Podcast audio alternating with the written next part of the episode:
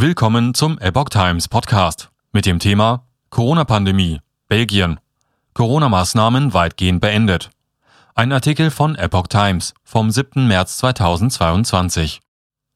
Ab Montag entfallen, wie bereits in mehreren anderen europäischen Ländern geschehen, nun auch in Belgien viele Corona-Schutzmaßnahmen. Belgien hat am Montag den Großteil der Corona-Maßnahmen aufgehoben. Die Verwendung des Corona-Passes ist vorerst beendet wie der belgische Premierminister Alexander De Croo bereits am Freitag angekündigt hatte. Das gilt demnach in der Gastronomie und bei Veranstaltungen. Maskenpflicht stark reduziert. Auch die Maskenpflicht ist weitgehend aufgehoben. Masken müssen in Belgien nur noch in öffentlichen Verkehrsmitteln und Gesundheitseinrichtungen getragen werden. In Geschäften, Schulen und Büros gibt es keine Verpflichtung mehr zum Tragen einer Maske.